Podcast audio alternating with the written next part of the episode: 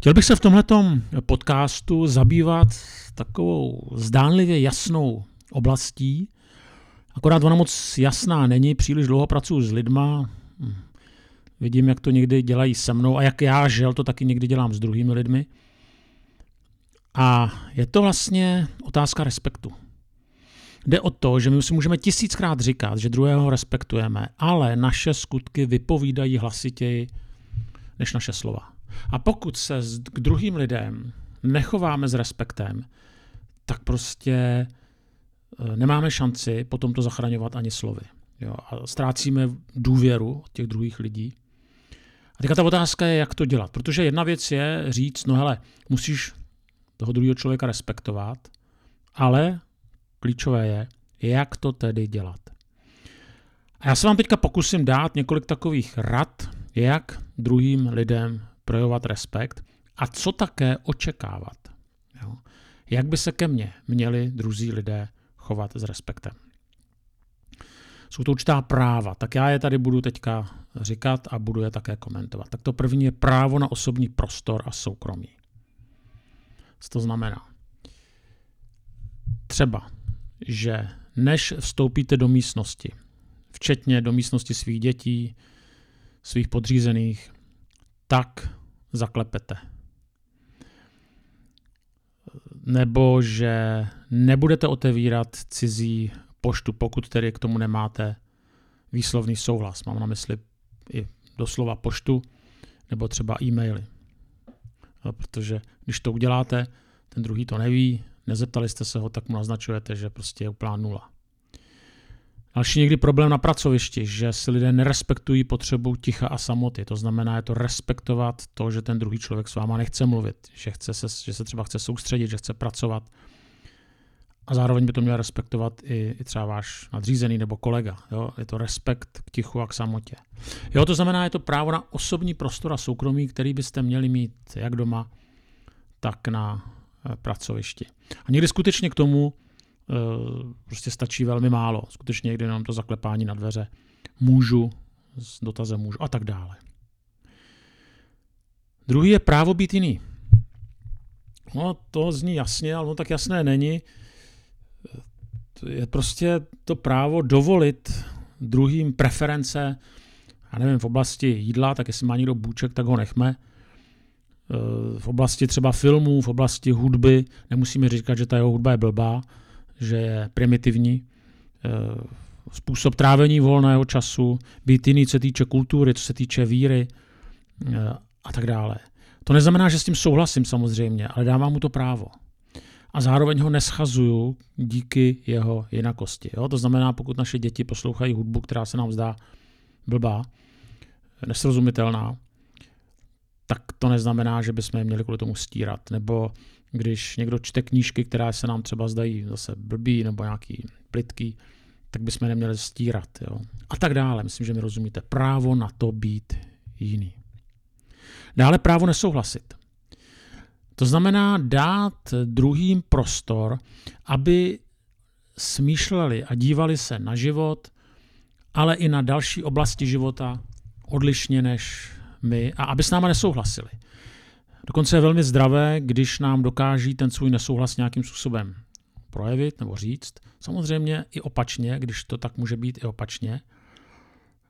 A, a tady vlastně vnímám jaksi, že e, to neznamená zase, že budeme společně souhlasit, že se dobereme nějakého koncenzu. Někdy jo, v ideálním případě někdy ne, ale musíme cítit to právo prostě nesouhlasit. Jinak potom se stává třeba z té organizace nebo z církve one man show, a ten kazatel nebo ten starší nebo ten šéf se dostává do role jakéhosi poloboha a to je vždycky průšvih. Jo? To znamená právo nesouhlasit. Další důležitá myšlenka je právo být slyšen.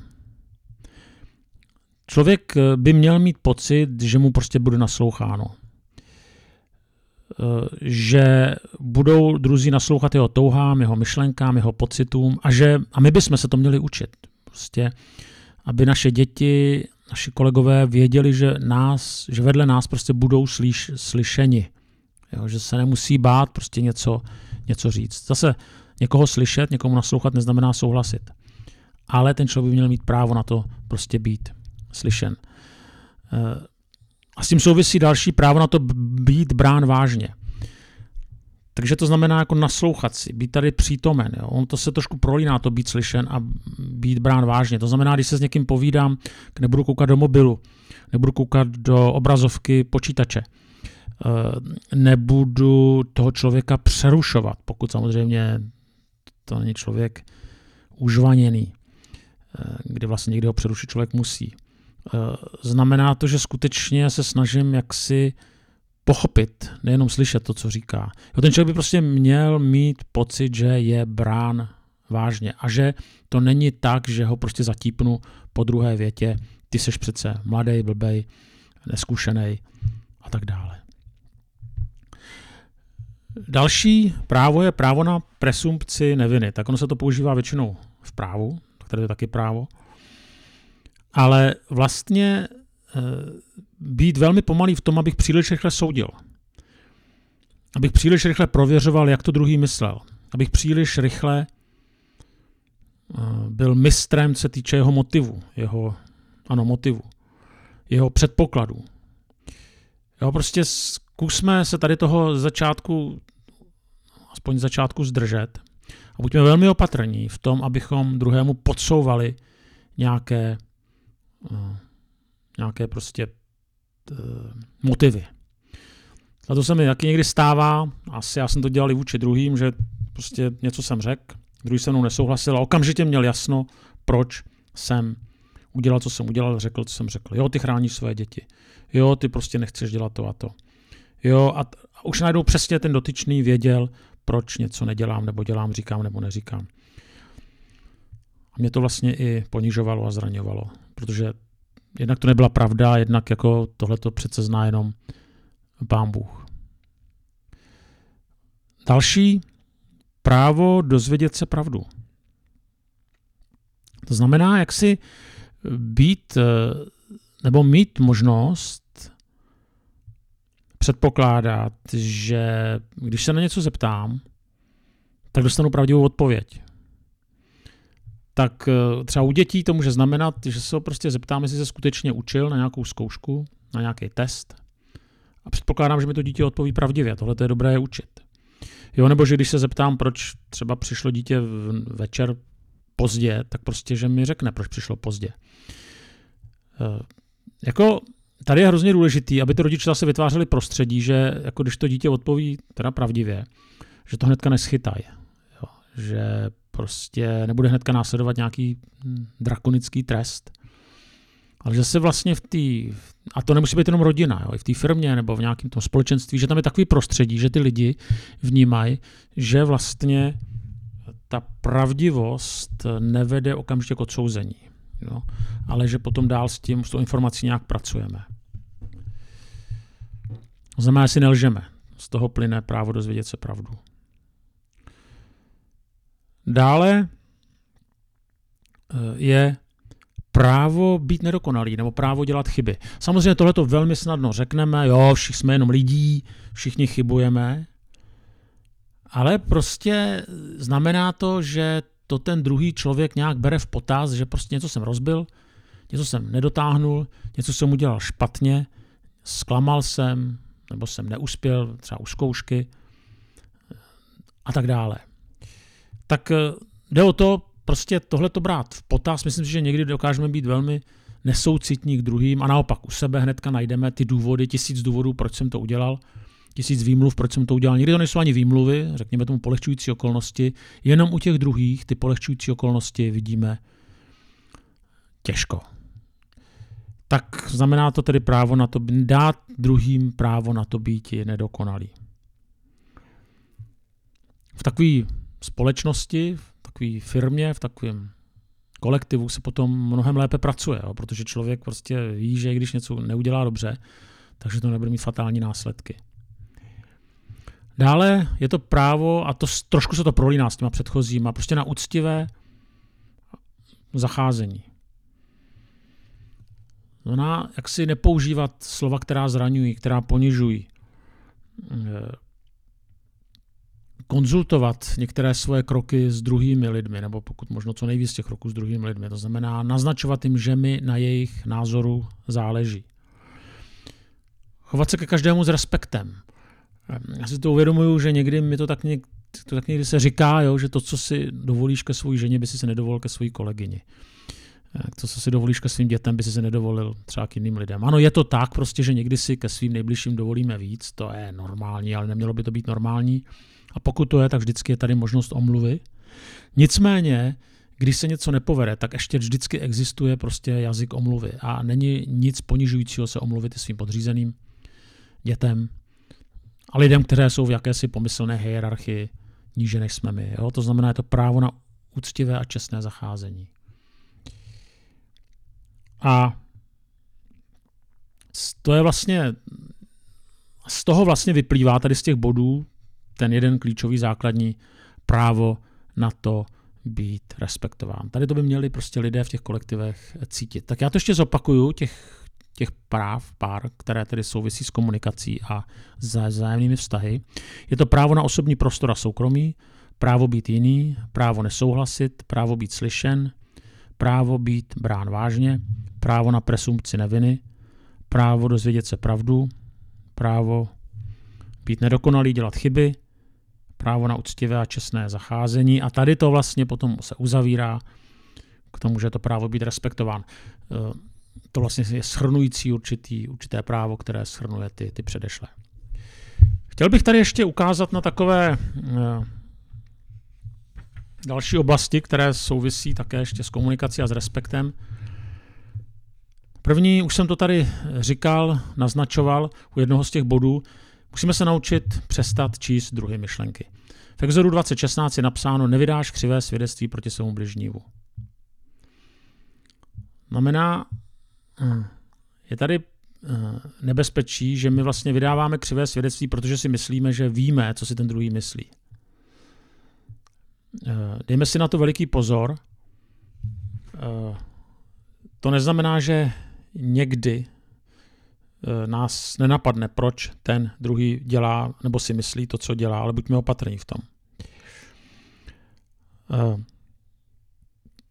Takže tady toho se zbavme, ono to souvisí s tím čtením motivů. Vlastně je tady takový návrh, jak se tady toho zbavit. Pokud se nám to vrací stále do kola, že tedy máme tuhle tu tendenci přestat druhým číst myšlenky, tak uh, zkusme si vybavit něco, kde máme podezření, že si ten druhý o nás něco myslí, cítí a co nám neřekl. A pokud to tak je, tak uh, bych uh, se ho potom zeptal, jestli si můžu ověřit nějakou tu svoji domněnku, možná zkusit vyslovit, co si myslím, že si ten druhý myslí, Možná si myslíš, že, nebo soudím, že si myslíš, že. Je to tak? A dejte tomu druhému člověku možnost reagovat. Není to úplně snadný, ale někdy to může uvolnit určité, uh, určité zamrzlé vztahy. Uh, tady ten seznam, nebo tenhle ten způsob komunikace můžu samozřejmě využít, když komunikuju v práci, doma, se spolubydlícím a tak dále. Jo. Jako skvělý je, když on mi řekne, ne, ne, ne, to, je, to, to se mílíš. A nebo naopak, když mi to může potvrdit a zároveň vysvětlit. Další důležitá věc, kterou vnímám, že je někdy důležité při komunikaci, eh, je vyjasnit si vzájemná očekávání. Totiž určitá nenaplněná očekávání můžou způsobit problémy v církvi, na pracovišti, ve třídě, mezi, v rodině, eh, mezi manželi, ve sportovních oddílech, no prostě vlastně všude, všude, kde se schází uh, lidé. A uh, já jsem slyšel několik takových frází, které uh, vlastně to trošku schrnují nebo vyjadřují. Ta jedna fráze je samozřejmě, že jdeš na tu rodinnou akci. Co pak pro tebe nejsme důležití? Nebo netušil jsem, že ta práce zahrnuje tohle všechno. To si mi neřekl. Můj dospělý syn by měl přece vědět, že potřebuji, aby přišel a spravil mi to. Tomu snad nemusím říkat. Jsem tak rozčarovaný. Čekal jsem, že dobré manželství nastane samo od sebe. Nebo jsem jediný, kdo pečuje o naše stárnoucí rodiče. Sourozenci ode mě očekávají, že všechno zastanu sám. Nebo kdyby na mě opravdu záleželo, zavolala by mi.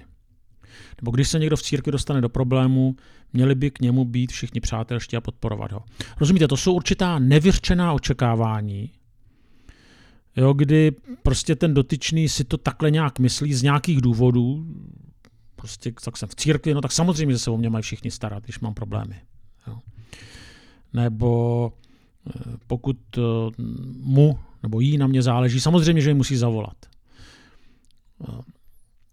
Nebo samozřejmě, že když ten, ty děti dospívají nebo jsou dospělí a rozumí třeba tomu, jak to chodí na počítači, tak by je mělo napadnout, aby mi ten počítač opravili. Přeci vědí, jaký jsem analfabet.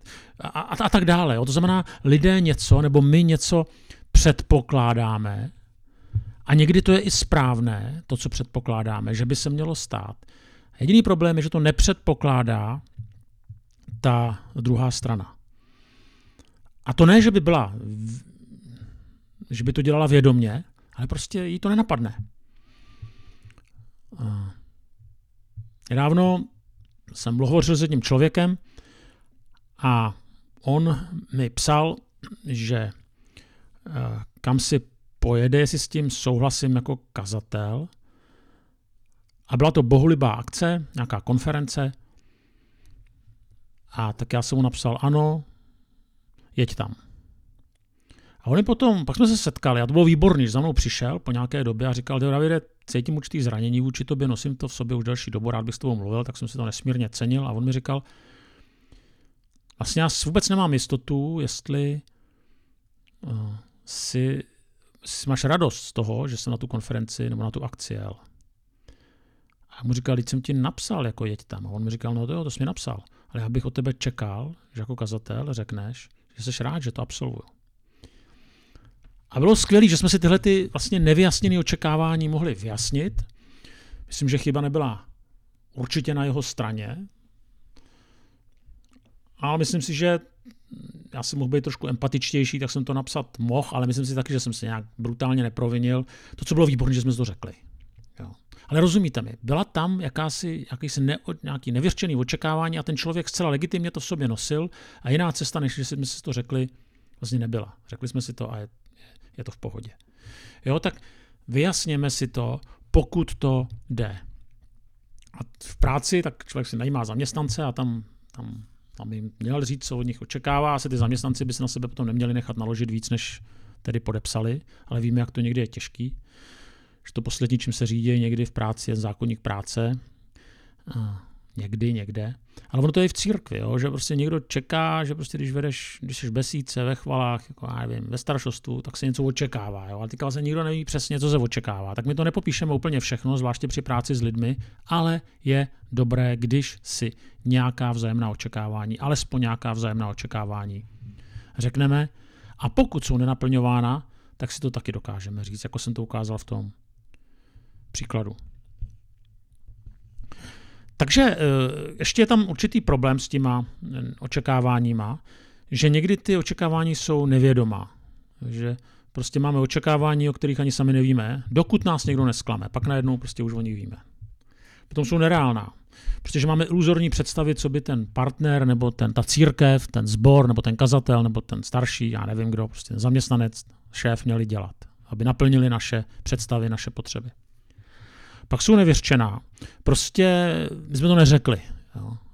A teďka se to tam nějak, nějak vznáší, ale my se zlobíme, když se nenaplní.